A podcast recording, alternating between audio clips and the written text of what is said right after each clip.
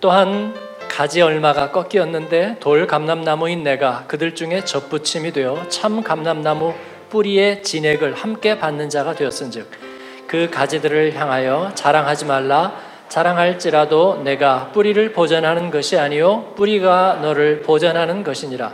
그러면 내 말이 가지들이 꺾인 것은 나로 접붙임을 받게 하려 함이라 하리니 옳도다. 그들은 믿지 아니함으로 꺾이고 너는 믿음으로 섰느니라 높은 마음을 품지 말고 도리어 두려워하라 하나님이 원 가지들도 아끼지 아니하셨은즉 너도 아끼지 아니하시리라 그러므로 하나님의 인자하심과 준엄하심을 보라 넘어지는 자들에게는 준엄하심이 있으니 너희가 만일 하나님의 인자하심에 머물러 있으면 그 인자가 너희에게 있으리라 그렇지 않으면 너도 찍히는 바 되리라. 아멘.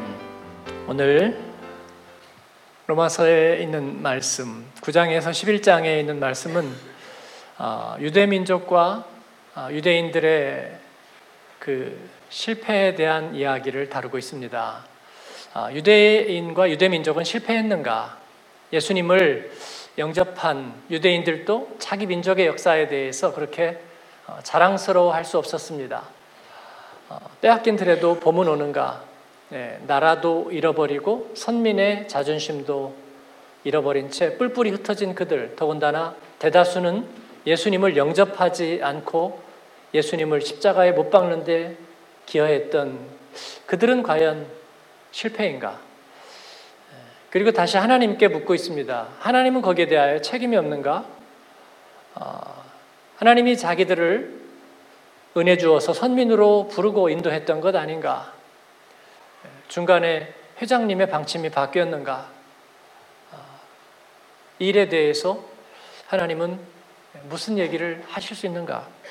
아, 이런 생각들이 어, 유대인들 가운데 있는 생각이었습니다. 아, 복음의 사람 그 자신도 유대인이면서 복음의 사람이 된 이 바울과 이 복음의 전도자들은 여기에 대해서 대답하고 있습니다. 성공인가 실패인가? 이를 오늘 우리들의 주님을 따르는 삶 속에서 여러분과 함께 나누어 보려고 합니다. 실패한 역사, 실패한 하나님. 구약 성경의 유대인들의 역사를 그들은 선민의 역사라고 불러왔습니다. 선민은 선택된 사람들이라 그런 뜻입니다. 그런데 이 선민, 선택됐다는 말에는 오해가 있습니다. 그들에게 아, 아무리 뭐 노블리스, 오블리제를 얘기하고 그들의 겸손과 또 어, 호혜를 얘기하고 또 그들이 섬김을 얘기한다고 해도 그 선민이라는 말 속에는 뭔가 특권 의식이 예, 숨어 있기 때문에 그렇습니다.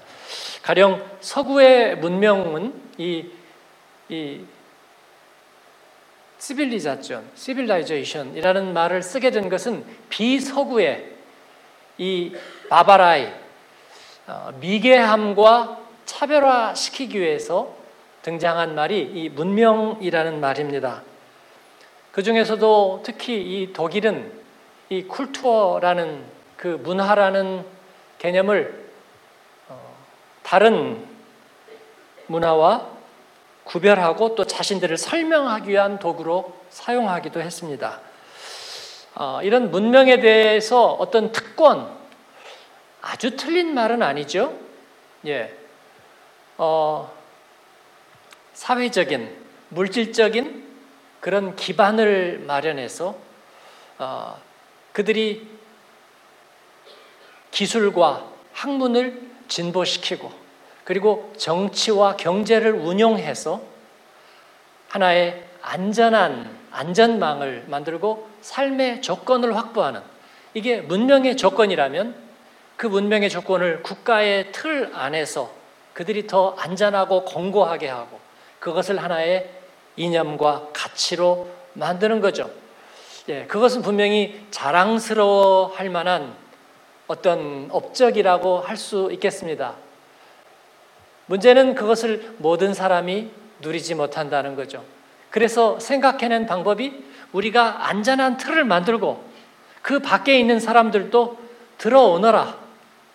대신 우리와 이 가치를 세금도 내고 징병에도 응하고 그리고 우리가 공유하고 있는 생각도 노력해서 배우고 계몽되고 그렇게 우리의 mainstream 안으로 들어온다면 우리와 이 가치를 공유하고 share한다면 우리가 너희들에게 혜택을 주겠다 그런 거죠. 그 대신에 우리에게 복종하고 들어와야 한다. 어, 이러한 문명에 대한 특권 의식은 무엇을 낳았느냐면 세계 평화에 이바지한 게 아니라 식민주의를 낳았습니다. 그래서 그렇지 못한 이들을 흡수하는 방식이 결국은 식민주의의 시대를 낳았다고 볼 수 있습니다. 이는 항상 제국의 논리였어요. 특권의식. 우월하고 안전한 울타리를 제공해 줄 테니까 거기에 대한 복종과 반대의 급부를 제공해 달라는 슬픈 열대, 아프리카와 남미의 이야기, 그리고 아시아의 이야기. 우리나라도 거기에서 그 역사에서 자유롭지 못했습니다. 그러나 그 어떤 문명도 문화도 어떤 제국도 시간이 가면서 어, 그 쇠락을 나타냅니다. 성쇠가 있는 거죠. 수명이 있는 것입니다. 그때마다 문명의 몰락이라 얘기하기도 하고 제국의 패망 이런 표현을 쓰기도 합니다. 그때마다 우리가 학교 다니면서 역사 시간에 배운 건 뭐예요? 예, 이 몰락의 원인은 어디에 있느냐? 당연히 안에 있고요. 그리고 밖에도 있습니다. 그래서 항상 시험 보면서 예, 고려 어, 몰락의 원인은 안으로는 뭐, 밖으로는 뭐 그런 게 있었지 않았어요? 어, 그렇게 본다면 유대인 이스라엘의 역사도 마찬가지인가? 그들의 역사도 역시 고도의 어떤 문화를 이루었던 그리고 특별한 특권을 가졌던 신정 문화, 하나님의 신율에 의해서 지배받는 어떤 특별한 특혜된 문화, 그리고 그런데 그게 잘 안 됐다. 지금 그런 이야기입니까? 아, 좀 다릅니다. 많이 달라요. 이스라엘은 첫째로 고도의 문화를 이루면서 선민이라고 불리워진 것이 아닙니다. 예, 그랬다면 그들의 특권의식의 근거가 있을지 모르는데 그러나 그들이 하나님의 백성으로 부름받았을 때는 하필이면 이집트에서 노예 생활하고 있을 때입니다. 하나님은 마치 기다렸긴 한 것처럼 그들이 오랜 세월 노예 생활을 하고 있을 때에 그들을 불러내서 제사장 나라 하나님의 백성으로 그들을 불러주십니다. 그들은 국가 형태를 이루지도 못했습니다. 그리고 경계와 울타리가 있었느냐? 없었습니다. 홍해 건너고 나니까 그냥 광야인데 그냥 임자 없는 땅이고 자기네 땅도 아닙니다. 누구라도 다 들어와 살 수 있고 지나갈 수도 있는 곳입니다. 군사 조직이 있었느냐? 없었습니다. 경제적인 물적 토대가 있었느냐? 없었습니다. 만나와 매출하기가 없으면요. 그 200만이 당장 그 다음날 먹을 게 없습니다. 그래서 굶어 죽고 물이 없어서 그들은 다 아사 혹은 수분 부족으로 죽어야만 되는 그런 형편 가운데 있었습니다. 그런 가운데에서 그들은 이스라엘이라는 공동체를 이루는 거죠. 참 이상하죠? 예. 그런데도 그들이 선택되었다고 말한다면 그 선택은 도대체 뭘까요? 여러분, 뭐라고 설명을 붙이시겠어요? 무슨 선택이에요?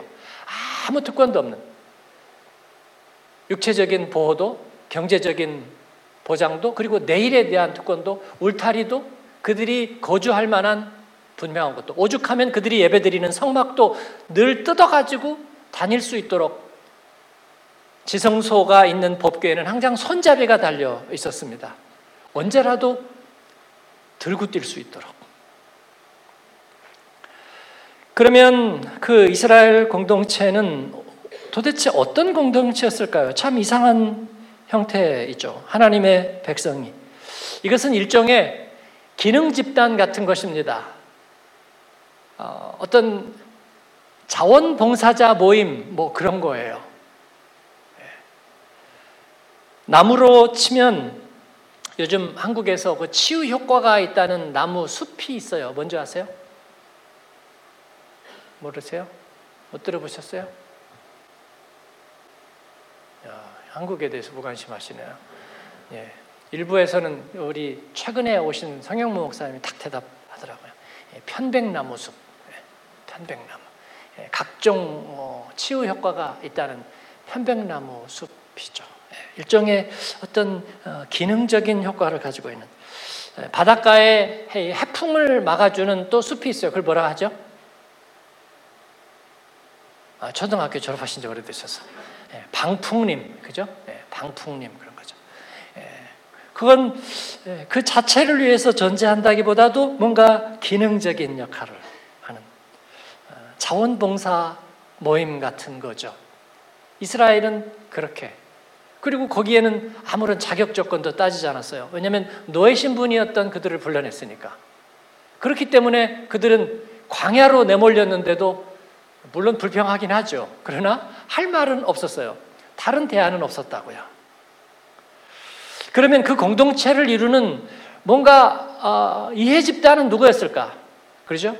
뭐 우리가 호떡 가게를 열어도 그래도 주체는 있는 법이잖아요.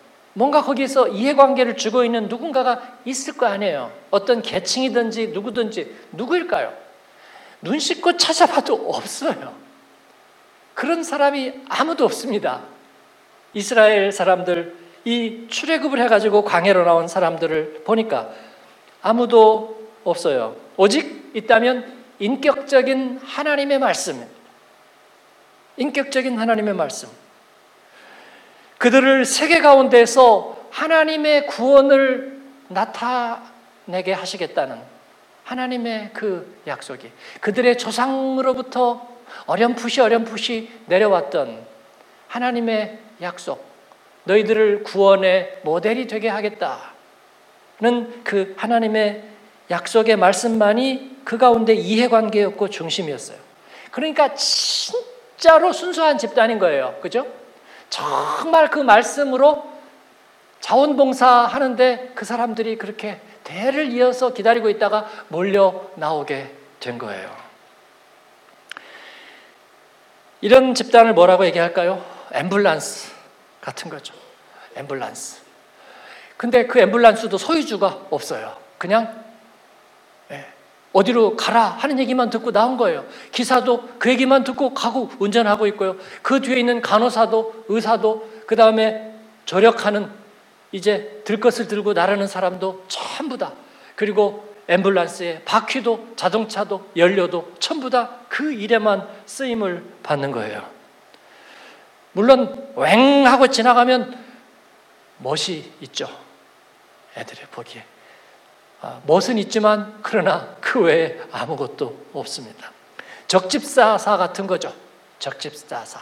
전쟁이 일어나면 적십자 먼저 투입됩니다. 위험 지역에 적십자 마크 붙이고 텐트를 치고 그리고 구호하고 의료병동을 차립니다. 헌혈을 받고 그리고 그 피를 나르고 그런 섬김과 봉사활동을 하는 것입니다. 그러나 거기에 어떤 이해관계도 주체도 없어 보입니다. 이게 구약성경에 이스라엘이 가지고 있는 선민이라는 뜻입니다. 모델하우스 같은 것입니다. 모델하우스. 그런데 그 모델하우스가 펼치는 사람이 자기는 집도 없고요. 그리고 그를 통해서 이익을 보지도 못해요. 그냥 멋진 그리고 안전한 주거 형태의 집을 소개만 할 뿐이지 자기는 어떤 중개료도 그 어떤 것도 없는 거예요. 무료로 배포된 치료약 같은 거예요, 여러분. 자, 지금 제가 열거한 예를 들으면서 여러분 마음은 어떤 생각이 드세요? 뿌듯하십니까? 왠지 약간 심란합니까? 조금 심란하죠. 네? 이스라엘 사람들도 심란했어요. 그러니까 다 좋은데 우리가 살 집은 언제쯤 갖게 되느냐고요. 그랬더니 하나님은 걱정하지 말아라. 어? 내가 너희를 안전한 곳으로 인도하고 그리고 너희를 쉬게 하고 내가 너와 함께 있어주고 끝까지 너와 같이 갈 거야 라고 얘기하는 거예요. 아니, 그런데 그래도 좀 뭐는 좀 보여줘야 되지 않겠느냐고요. 아이들이 배고파서 엄마 배고파. 어, 뭐 먹고 싶어? 부대찌개. 부대찌개? 없어. 그거 봐, 엄마. 그런데 왜 물어봤어? 뭐 먹고 싶냐 그랬잖아. 어, 어 너그 남은 짜장으로 밥 비벼주면 안 되겠냐? 야, 싫어. 짜장밥 싫어. 부대찌개. 투정하지 말고 먹을 거야 말 거야. 안 먹어 나. 내가 그래도 너를 굶게 하지 않을 테니까 그 얘기 백 번도 더 들었어. 부대찌개 먹고 싶단 말이야. 내가 지금 굶, 굶는 게 문제가 아니고 이스라엘 백성의 투정이란 그런 거죠. 네? 우리가 자원봉사할 때 받는 느낌이 그런 거예요. 자원봉사 오케이 좋아요 기쁘고 그런데 이거 끝없이 하는 거예요. 네. 근데 우리만 해요? 끝까지 해요? 그리고 거기에서 무슨 보장이 있는 거예요? 보상이 있어요? 왜 그래야만 되죠? 네. 라고 해요. 어? 이 프로젝트 이렇게 하는 거는 실패한 거 아니에요? 그래가지고 얼마나 효율성이 있죠? 그래서 세상이 달라졌나요? 라고 묻는 것입니다. 여기에서 중요한 것은 오직 그 하나님의 의지가 선하고 성실하고 신실하다는 것밖에는 없어요. 그거 좀 보여주세요. 그런데 그게 드러나지가 않아. 엄마가 야 걱정하지 마. 내가 내 몸을 내어서라도 너를 해줄 거야. 하고 엄마 그 얘기 정말 지겨워. 근데 말만 그렇게 하는 거잖아. 그렇죠, 뭐. 그죠? 엄마가 그 이상 다른 말을 어떻게 해요? 다른 말은 할 게 없어요. 그래. 너는 내 생명 붙이고 나는 내 부모야. 내가 할 말은 이거밖에 없어. 하나님도 그 말만 하시는 거예요. 그런데 여기에서 중요한 것은 그의 그 초대와 부르심과 그리고 거기에 대한 응답인데 문제는 이게 장난 같지가 않아요. 그 하나님이 부르실 때 그 부르심이 그들의 인생을 이상하게 돌려놓거든요. 모세가 떨기나무 그 불 앞에서 자기의 초라한 신발을 벗을 때 그의 인생의 초침이 바뀌어졌거든요. 타작마당에서 기도원을 부를 때 그의 인생이 바뀌어지고요. 낙심했던 귀족의 아들 이사야가 성전에서 낙심해서 혼자 묵상하다가 하나님의 거룩과 영광을 보면서 그의 부르심을 체험하고 그는 하나님의 비밀을 밝히는 메신저가 되는 거거든요. 축복이 어디 있느냐고 물어요. 자원봉사하면서 끝없이 퍼주기만 하고 그리고 보장도 없는 거기에 축복은 어디 있느냐고 묻습니다. 예, 당연히 축복은 있죠. 그러나 세상과는 약간 방식이 다릅니다. 하나님의 부르심에 응답할 때에 거기에 엄청난 힘이 동반되는 해일과 같은 태풍과 같은 힘이 거기에서 발생한다는 것들을 경험합니다. 그렇습니다. 인류사에서 어떠한 위대한 변화가 일어날 때는 항상 그런 보이지 않는 소용돌이 힘들이 있었습니다. 그건 자연이 주는 힘이 아니라 조직이 주는 힘이 아니라 한 인간의 인격 안에서 일어나는 변화의 힘입니다.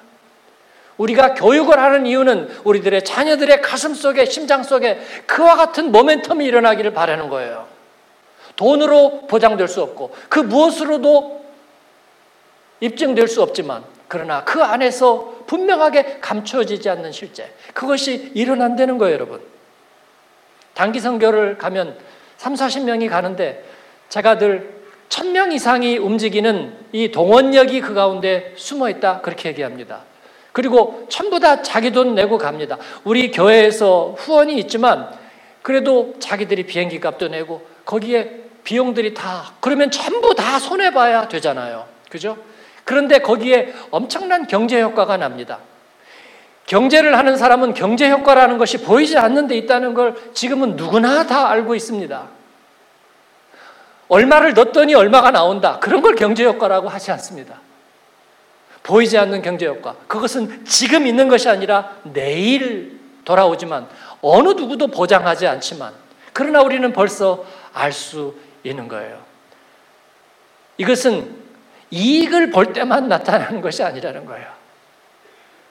우리가 선교지를 갈 때 우리가 가진 것을 가지고 참여하는데도 거기에 소용돌이가 일어나요.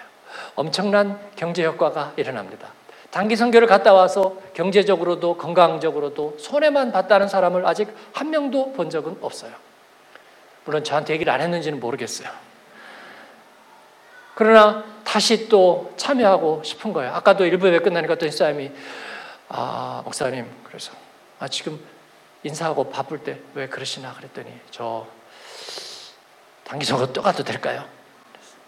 네, 훈련 열심히 한다면 네, 지난번에 제자반하고 갔다 왔는데 다른 동기들이 한 번 더 갈 때 저는 못 갔거든요.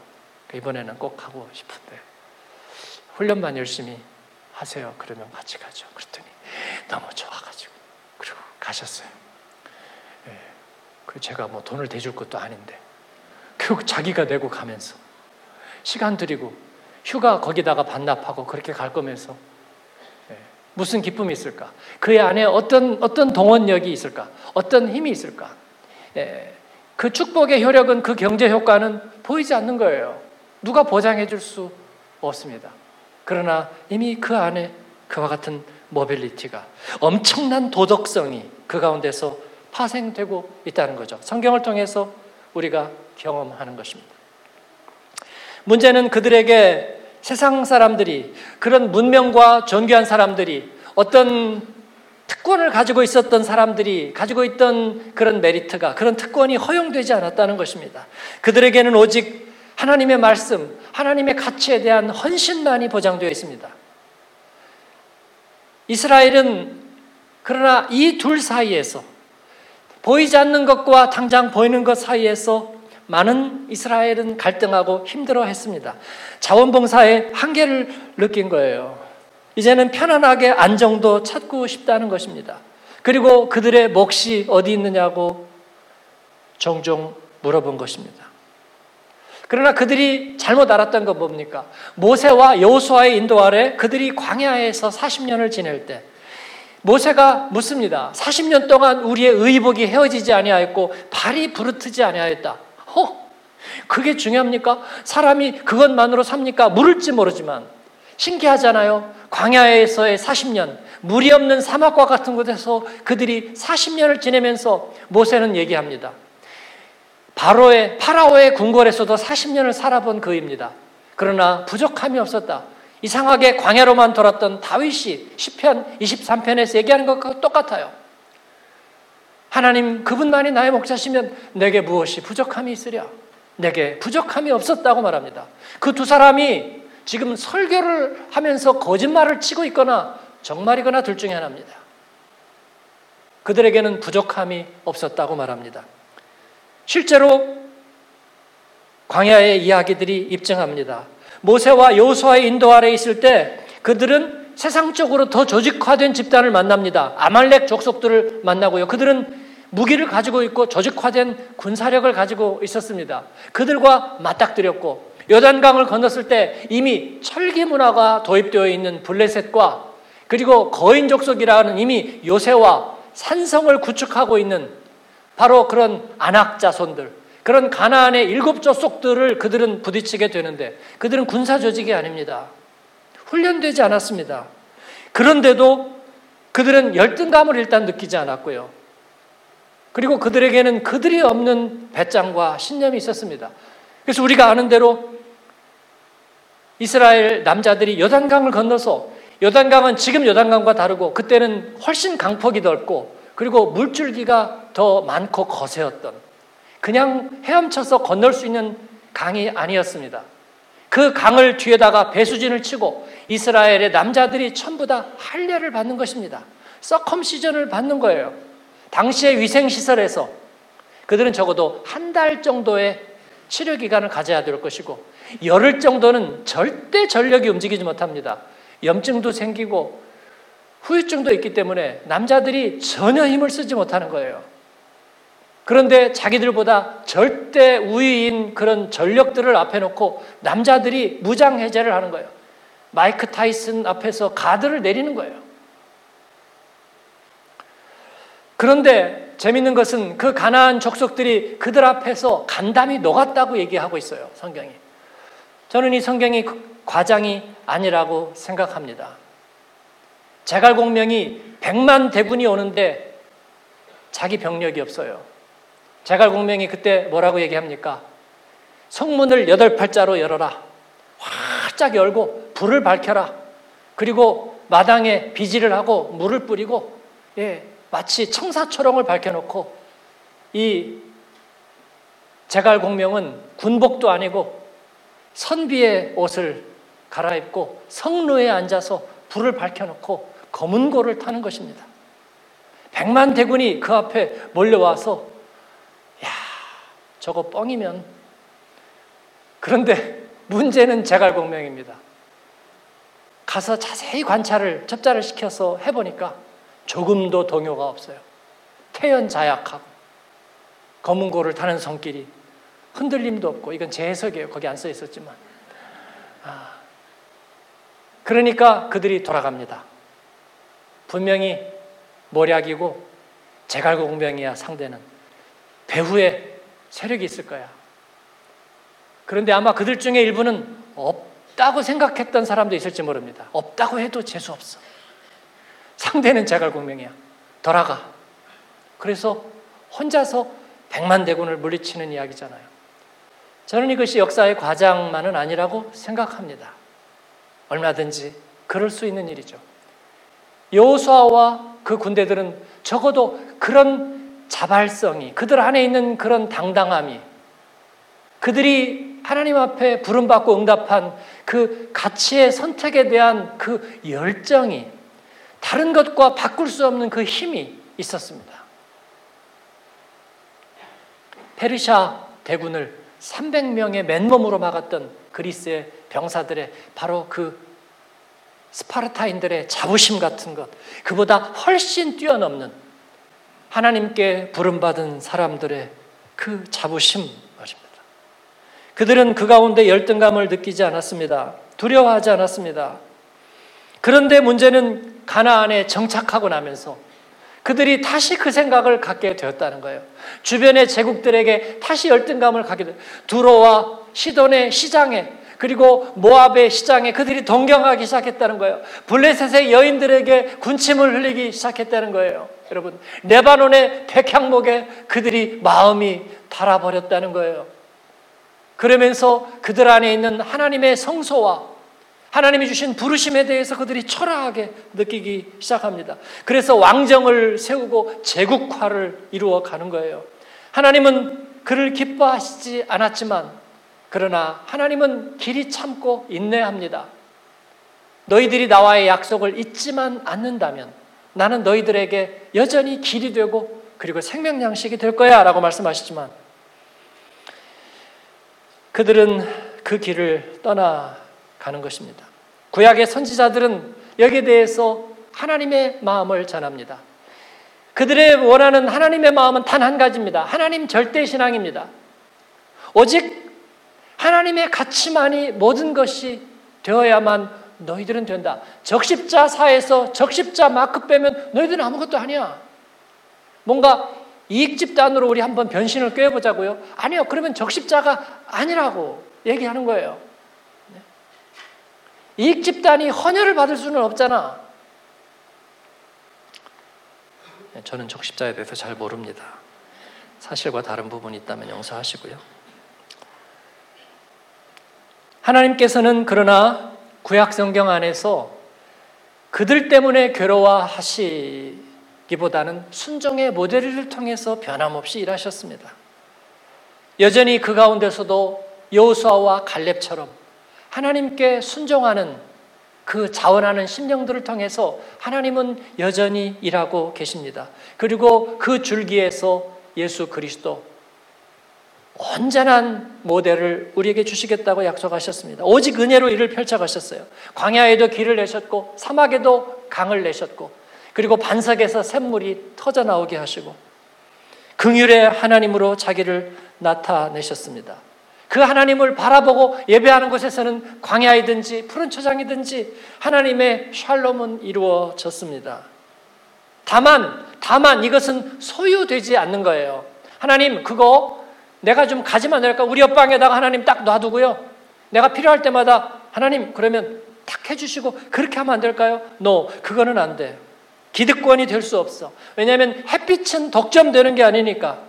생명은 나누어지는 거니까 말이죠. 네. 생명은 독점되지 않는 거예요. 나누어져야 되는 거예요. 이것이 생명의 주인이신 하나님의 원리입니다. 그 하나님의 절대 가치 앞에서는 실패란 없다는 거예요, 여러분. 왜냐하면 하나님은 실패한 적이 없으시니까. 한국의 의사들은 수명이 짧습니다. 어, 앞으로도 그럴지 모르지만 그러나 한국 의사들의 병원과 의사들의 속성을 볼 때 아마 여전히 그럴 것 같습니다. 그들은 대단히 경무이고 종합병원에 내지는 병원에서 아주 혼자 하는 개어 보이는 자기 마음대로 할 수 있을지 모르지만 그렇지 않은 사람은 10시간 이하 일하는 사람 본 적이 없어요. 경무이고 위험에도 제일 많이 노출되어 있습니다. 그런데 제가 엄청 화가 났던 적이 뭔지 아세요? 한국의 메르스가 돌았을 적에 어, 메르스 환자를 받은 병원에 그 병원에 가지 말라고 그 병원 명단이 인터넷에 돌아다니고 사람들에게 돌아다닌 거예요. 저는 조국이라면 공해도 좋고 미세먼지도 좋다고 하는 사람이에요. 어, 좀 상한 짜장면도 좋아. 어, 근데 그건 정말 화가 났어요. 여러분 거기에 있는 의료진들은 뭐 죽어도 되는 사람들이에요. 어, 전염병이지만 환자가 발생하니까 병원에서 받았잖아요. 그런데 그 병원 가지 말라고 명단이 돌아요. 어떻게 그럴 수가 있어요? 여러분도 그때 명단 돌리신 분 있어요? 아, 목사님도 걸려보면 딴 얘기 할 거예요. 글쎄, 그건 그때 얘기합시다. 아, 제가 그 메르스가 한참 있을 때 그때 아프리카 선교사님들 섬기느라고 제가 두바이에 갔었어요. 예, 그랬더니 뭐 두바이에 오셨던 한국에서 온 목사님들이 막 계속 사모님한테 메시지를 받더라고. 낙타, 여보, 낙타 옆에는 가지 말고, 어, 여기는 호텔이야, 낙타가 없어. 그리고 지하철이나 공공 이것도 타지 말고. 뭐 저한테는 뭐 물론 우리 성도들은 쿨하니까 물어보지도 않고. 아. 저녁에 그 두바이를 가로지르는 왜 도로가 있잖아요. 핵심 도로. 거기에 이제 지하철이 관통해서 쭉 저녁에 아, 사람들이 아 갔다가 다시 숙소로 돌아오는데 아, 택시를 타지. 아, 저는 그냥 지하철 탔습니다. 지하철 탔더니 그 시간이 러시아워 시간인데요. 정말 꽉 찼어요. 움직이기도 어려울 정도로 한국 지하철 옛날 1호선처럼 그렇게 꽉 찼는데 거의 99% 외국인. 예. 아랍에미레이트 원주민들은 지하철 안 타도 돼요. 그들은 예, 그 근로자들 다 불러다가 5일달러로 자기들은 예, 누리고 삽니다. 뭐 저는 그거 문제 삼으려는 거 아니고요.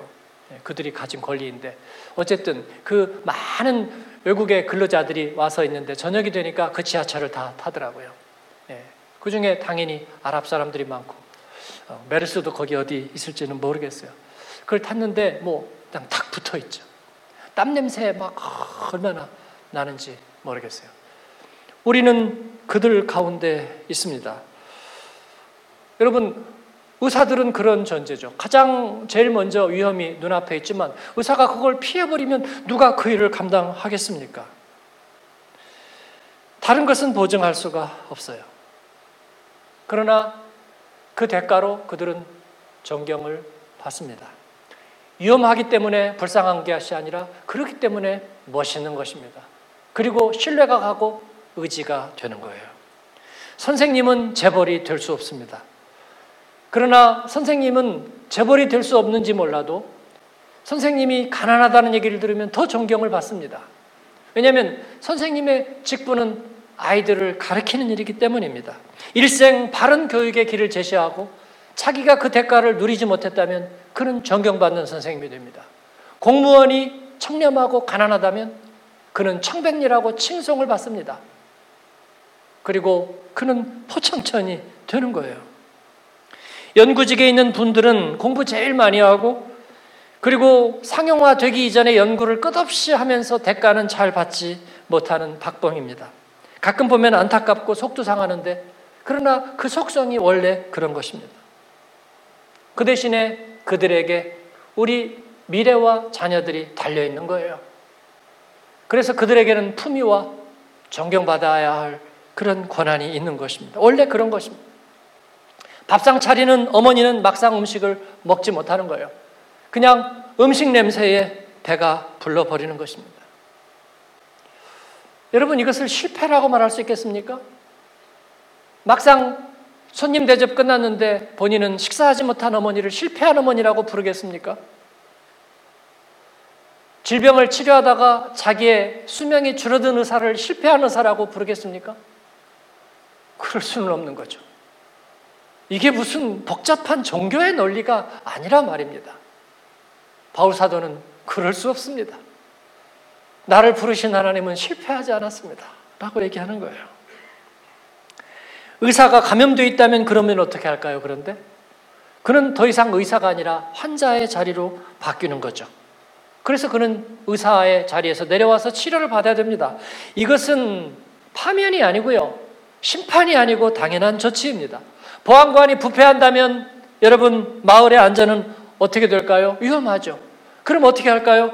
보안관은 직위 해제하고 배지 떼고 총 뺏고 그리고 격리시켜야 될 겁니다. 이건 무정한 것이 아니라 정의입니다. 축사에 전염병이 돌면 어떻게 할까요, 여러분? 멀쩡한 가축까지도 도살을 해야 합니다. 그래야 다른 가축도 삽니다. 이것은 비정한 살생이 아니라 방역과 예방 조치입니다. 하나님도 그렇게 하시지만 그보다 훨씬 훨씬 덜 하십니다. 비정하게가 아니라 인내와 긍휼로 하십니다. 그리고 그 문제를 도려내기 전에 그분은 먼저 자기의 가슴을 도려내시는 하나님입니다. 그분은 오래 참으십니다.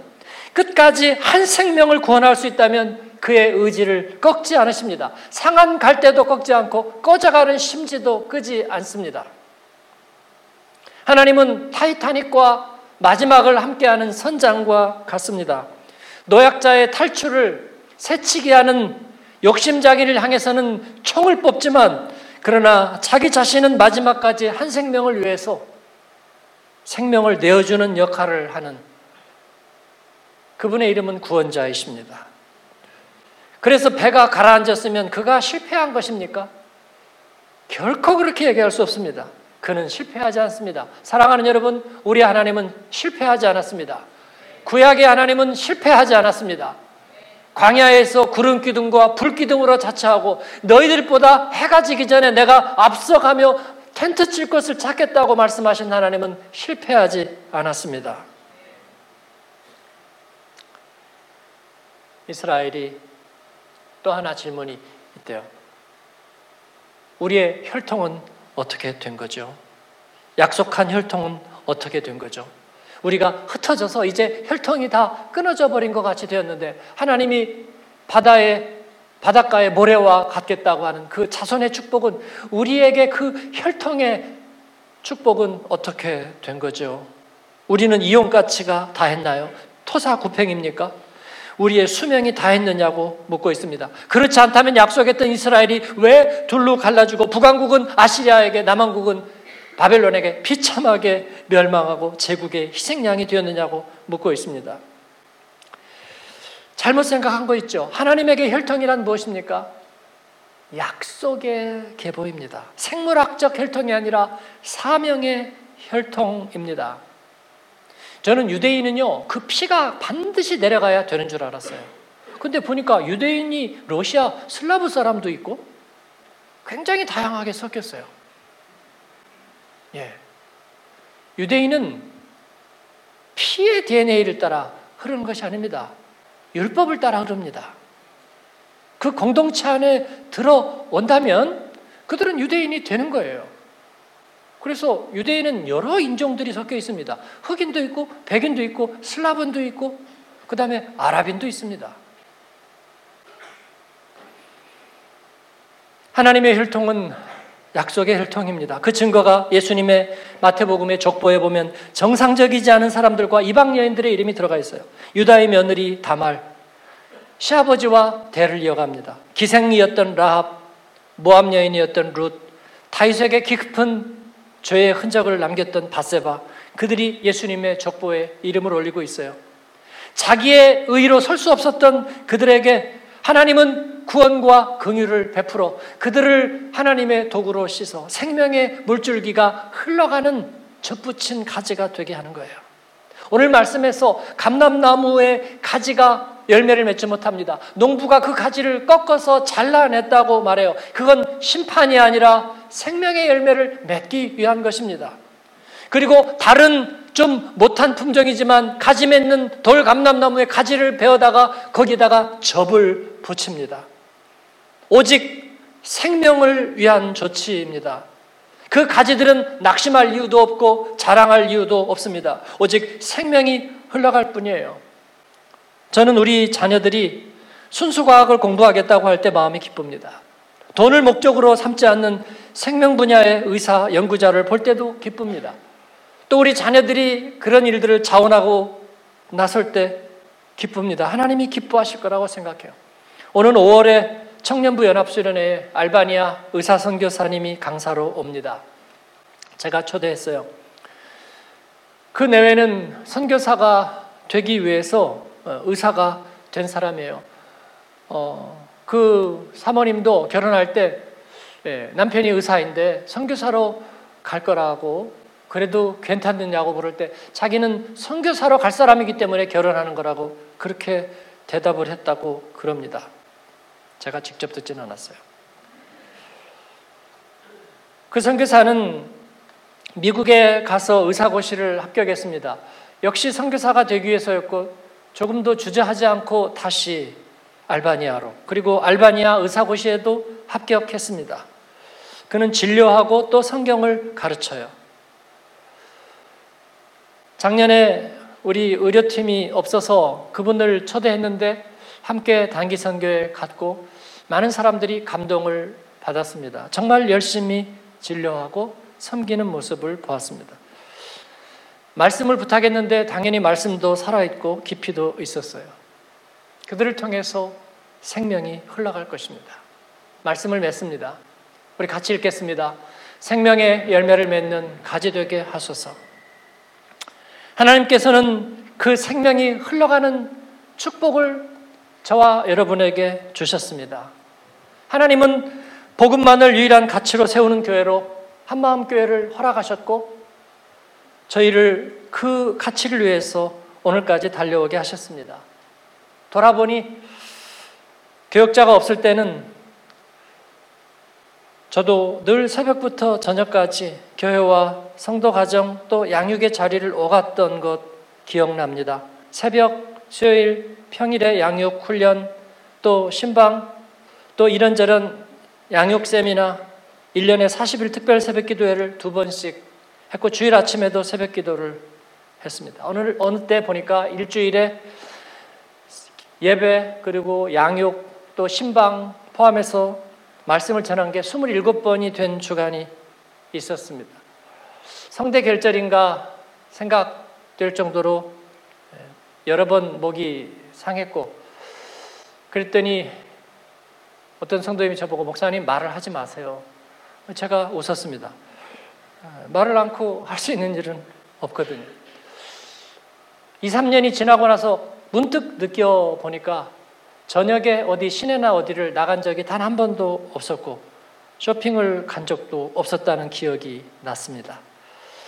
그러나 그런 목사를 지겨워하지 않고 매번 은혜 받았다고 얘기해 주는 교우들의 사랑과 신의가 고마웠고 그래서 여기까지 왔습니다. 1년에 두 번, 세 번 아프리카 선교지를 방문했고 교우들과 함께 또 혼자서 그때마다 교우들이 마음으로 성실하게 자원하고 함께 해주었고 저는 성실하게 딜리버리 했습니다. 선교지 다녀올 때마다 몸이 아팠지만 그러나 마음은 언제나 그 다음을 향해서 달려가고 있었습니다. 이번에 우리 교회가 교적을 정리하면서 보니까 어, 현재 1,550명이 출석하고 있습니다. 매 주일 출석자는 1,100에서 1,200명 사이 출석입니다. 어, 순회 순회 소속되어 있는 분이 600 어, 몇십 명이고 작년 예배에는 한 700에서 750명 어, 출석하고 계십니다. 교회 학교가 한 400명 정도 출석하고 있는 거죠. 600 몇십 명이 순회에 소속이 되어 계시고 물론 등록 안 하신 성도들도 꽤 계시는데 그 중에서 313명 어, 정도가 사역에 하나 이상 사역을 하고 계십니다. 즉 절반 이상이 사역하고 있고 그리고 그 대부분의 사역이 자원하는 자비량입니다. 저희는 선교 조직으로 또 섬기는 일들을 확대 가고 있고 첫 번째 결혼식도 아프간 형제의 결혼식을 올렸고 그리고 성도들이 자원하고 또 하나님의 일을 감당하고 있습니다. 거의 절반 가까이가 사역에 쓰임 받는 교회로 양육에 지난 날을 돌아보니까 3,814명이 양육을 받았습니다. 적은 양육자 그러나 평신도들이 자원화되어서 그 일에 쓰임 받았습니다. 이 하나님의 일은 결코 실패하지 않을 것입니다. 저희가 여기까지 달려오는 동안 쉼 없이 이런저런 소문이 있었습니다. 그 교회 자꾸 빡시게 하고 좀 힘들게 해서 사람들이 부담스러워한대요. 그때마다 마음이 좀 아프고 상했지만 그러나 우리는 정면 승부해 왔습니다. 왜냐하면 이것은 해도 되는 일이 아니라 해야 될 일이고 하나님이 우리에게 부탁하신 일이기 때문입니다. 정직하고 진정함으로 우리는 복음을 위해서 여기까지 왔다고 저는 분명히 그렇게 말할 수 있겠습니다. 그리고 주님이 우리에게 허락하신 해그림자가 닿을 때까지 우리는 그 길을 갈 것입니다. 한국에서 오는 성도들이 그게 좀 부담스러워. 그렇다면 저는 이것을 훈장으로 여기겠습니다. 그 대신에 우리가 복음 전도에는 게을리 해서는 안 되겠습니다. 이른 영혼을 찾아서 우리가 먼저 찾아가 복음을 전하고 그들을 다시 그리스도의 몸으로 세워 생명의 열매 맺는 가지가 되게 하는 일. 이것은 예수님의 꿈이고 우리의 꿈입니다. 우리는 이 성전을 건축하면서 열방을 위해서 드리겠다고 약속했고 그 말은 사실로 바뀔 겁니다. 하나님 앞에 그렇게 쓰임 받게 할 겁니다. 우리는 건강한 복음적인 교회이고 하나님이 복 주실 것입니다. 성전에 빚이 있지만 우리는 그것을 성도들에게 부담스럽게 부과하지 않았습니다. 자원을 받았고 우리가 감당해야 되지만 먼저 믿은 이들이 우리가 자원해서 우리들의 일을 감당하자. 싱글인 우리 목사님들까지 거기에 기쁨으로 자원하고 참여하고 그렇게 됨으로 채워가고 있습니다. 처음 믿은 이들에게 이것을 부담으로 부과하지 않았습니다. 올해 11조 예산 100만 유로 세웠습니다. 작년보다 25% 올려서 세웠지만 그러나 이것은 하나님의 축복의 바로미터라고 저희는 믿어왔고 해마다 하나님께서는 15% 이상씩 11조의 축복을 증가하게 해주셨어요. 그리고 그 열매로 목회자의 욕심 채우고 목회자의 파일을 늘리지 않았습니다. 하나님 앞에 기쁨으로 감당할 거예요. 어느 성도님이 우리는 사실은 버스가 필요 없어요. 자체적으로 다 차량이 있으니까. 난민과 선교와 교육의 일을 위해서 필요한 버스 자원해서 하겠습니다. 눈물겹게 감사하죠. 운전은 누가 하나. 또 난민들을 교육하는데 게스트하우스가 필요하다. 그걸 어떻게 하나? 예, 난민 선교 하시는 선교사님이 우리가 절반 할 테니까 절반 해주시면 안 될까요? 3천 유로 정도면 예, 방한 4개 정도 있는 그리고 한 2, 30명 교육하는 공간이 있을 텐데 그게 없으니까 지금 많은 그룹들이 개종하고 돌아오는데 제가 새벽엔가요 그 얘기했더니 어린 아이 있는 가정에서 제가 아이들에게 들어가는 보험을 돌려서 감당하겠습니다. 그 중에 또 3분의 1을 감당해 주셨어요. 용기를 내서 하나님의 사인이다 싶어서 선교사님에게 우리 같이 합시다. 그렇게 얘기했습니다. 하나님의 일은 그렇게 진행될 것입니다. 이것이 여러분들을 무겁게 만들고 부담스럽게 만들지 않을 거라고 저는 생각합니다. 우리에게 주신 하나님의 은혜와 사랑과 그 특권은 세어볼 수가 없습니다. 우리는 이를 계속해야 하고 우리는 유럽의 영적인 모교회입니다. 생명 열매를 맺게 하옵소서. 이를 위하여 일터와 성도들을 축복하시고 그리고 하나님 예배자들을 세워 주시옵소서. 다음 세대를 그 우리에게 복음을 전했던 아펜젤러, 언더우드, 토마스, 그리고 셔우드홀, 캔드릭스, 그리고 허드슨 테일러. 그 위대한 사람들의 손양원, 주기철, 그리고 서서평. 바로 그들과 같은 이들이 우리들의 자녀들 중에서 나오게 하시고 하나님의 일을 이어가게 하옵소서. 우리는 여기에 여전히 타는 목마름이 있는 거예요. 사랑하는 여러분, 주님의 교회를 자랑스러워 하십시오. 예수님의 복음을 전하는 일에 주저하지 마십시오. 그리고 주님이 우리와 함께 하시고 그 어떤 일에도 흔들리지 않는다는 것. 우리는 그 자랑을 잃지 않을 거라는 것. 우리를 사랑하신 하나님은 결코 실패한 적이 없고 실패하지 않으시리라는 것. 확신한 저와 여러분 되기를 주님의 이름으로 축원합니다. 아멘. 기도하겠습니다. 우리 같이 하는 성으로 기도하겠습니다. 하나님, 내 인생 가운데 하나님은 실패하지 않으셨습니다. 하나님은 나를 부르시고 하나님은 한 번도 후회하지 않으셨습니다. 나를 짝사랑하신 하나님 한 번도 포기하신 적이 없으십니다. 주님 우리도 그리하겠습니다. 주님을 따르며 손해봤다 말하지 않겠습니다. 열심히 했다가 이렇게 됐다고 말하지 않겠습니다. 하나님, 주님의 사랑은 실패하지 않습니다. 주님의 은혜는 실패하지 않습니다. 믿으면 영광을 볼 것입니다. 하나님 아버지, 더욱 말씀에 정진하겠습니다. 더욱 십자가 사랑 위에 서겠습니다. 더 영혼을 긍휼히 여기고 한 생명에게 하나님 그 은혜의 복음을 나누는 일에 저희가 부끄러워하지 않겠습니다. 하나님 저희를 사용해 주시고 생명의 열매 맺는 하나님 돌감남나무 가지 되게 하여 주옵소서. 같이 입술 열어 기도하겠습니다. 하나님 아버지 감사합니다. 오늘도 주님과 함께 있게 하시고 주님의 이름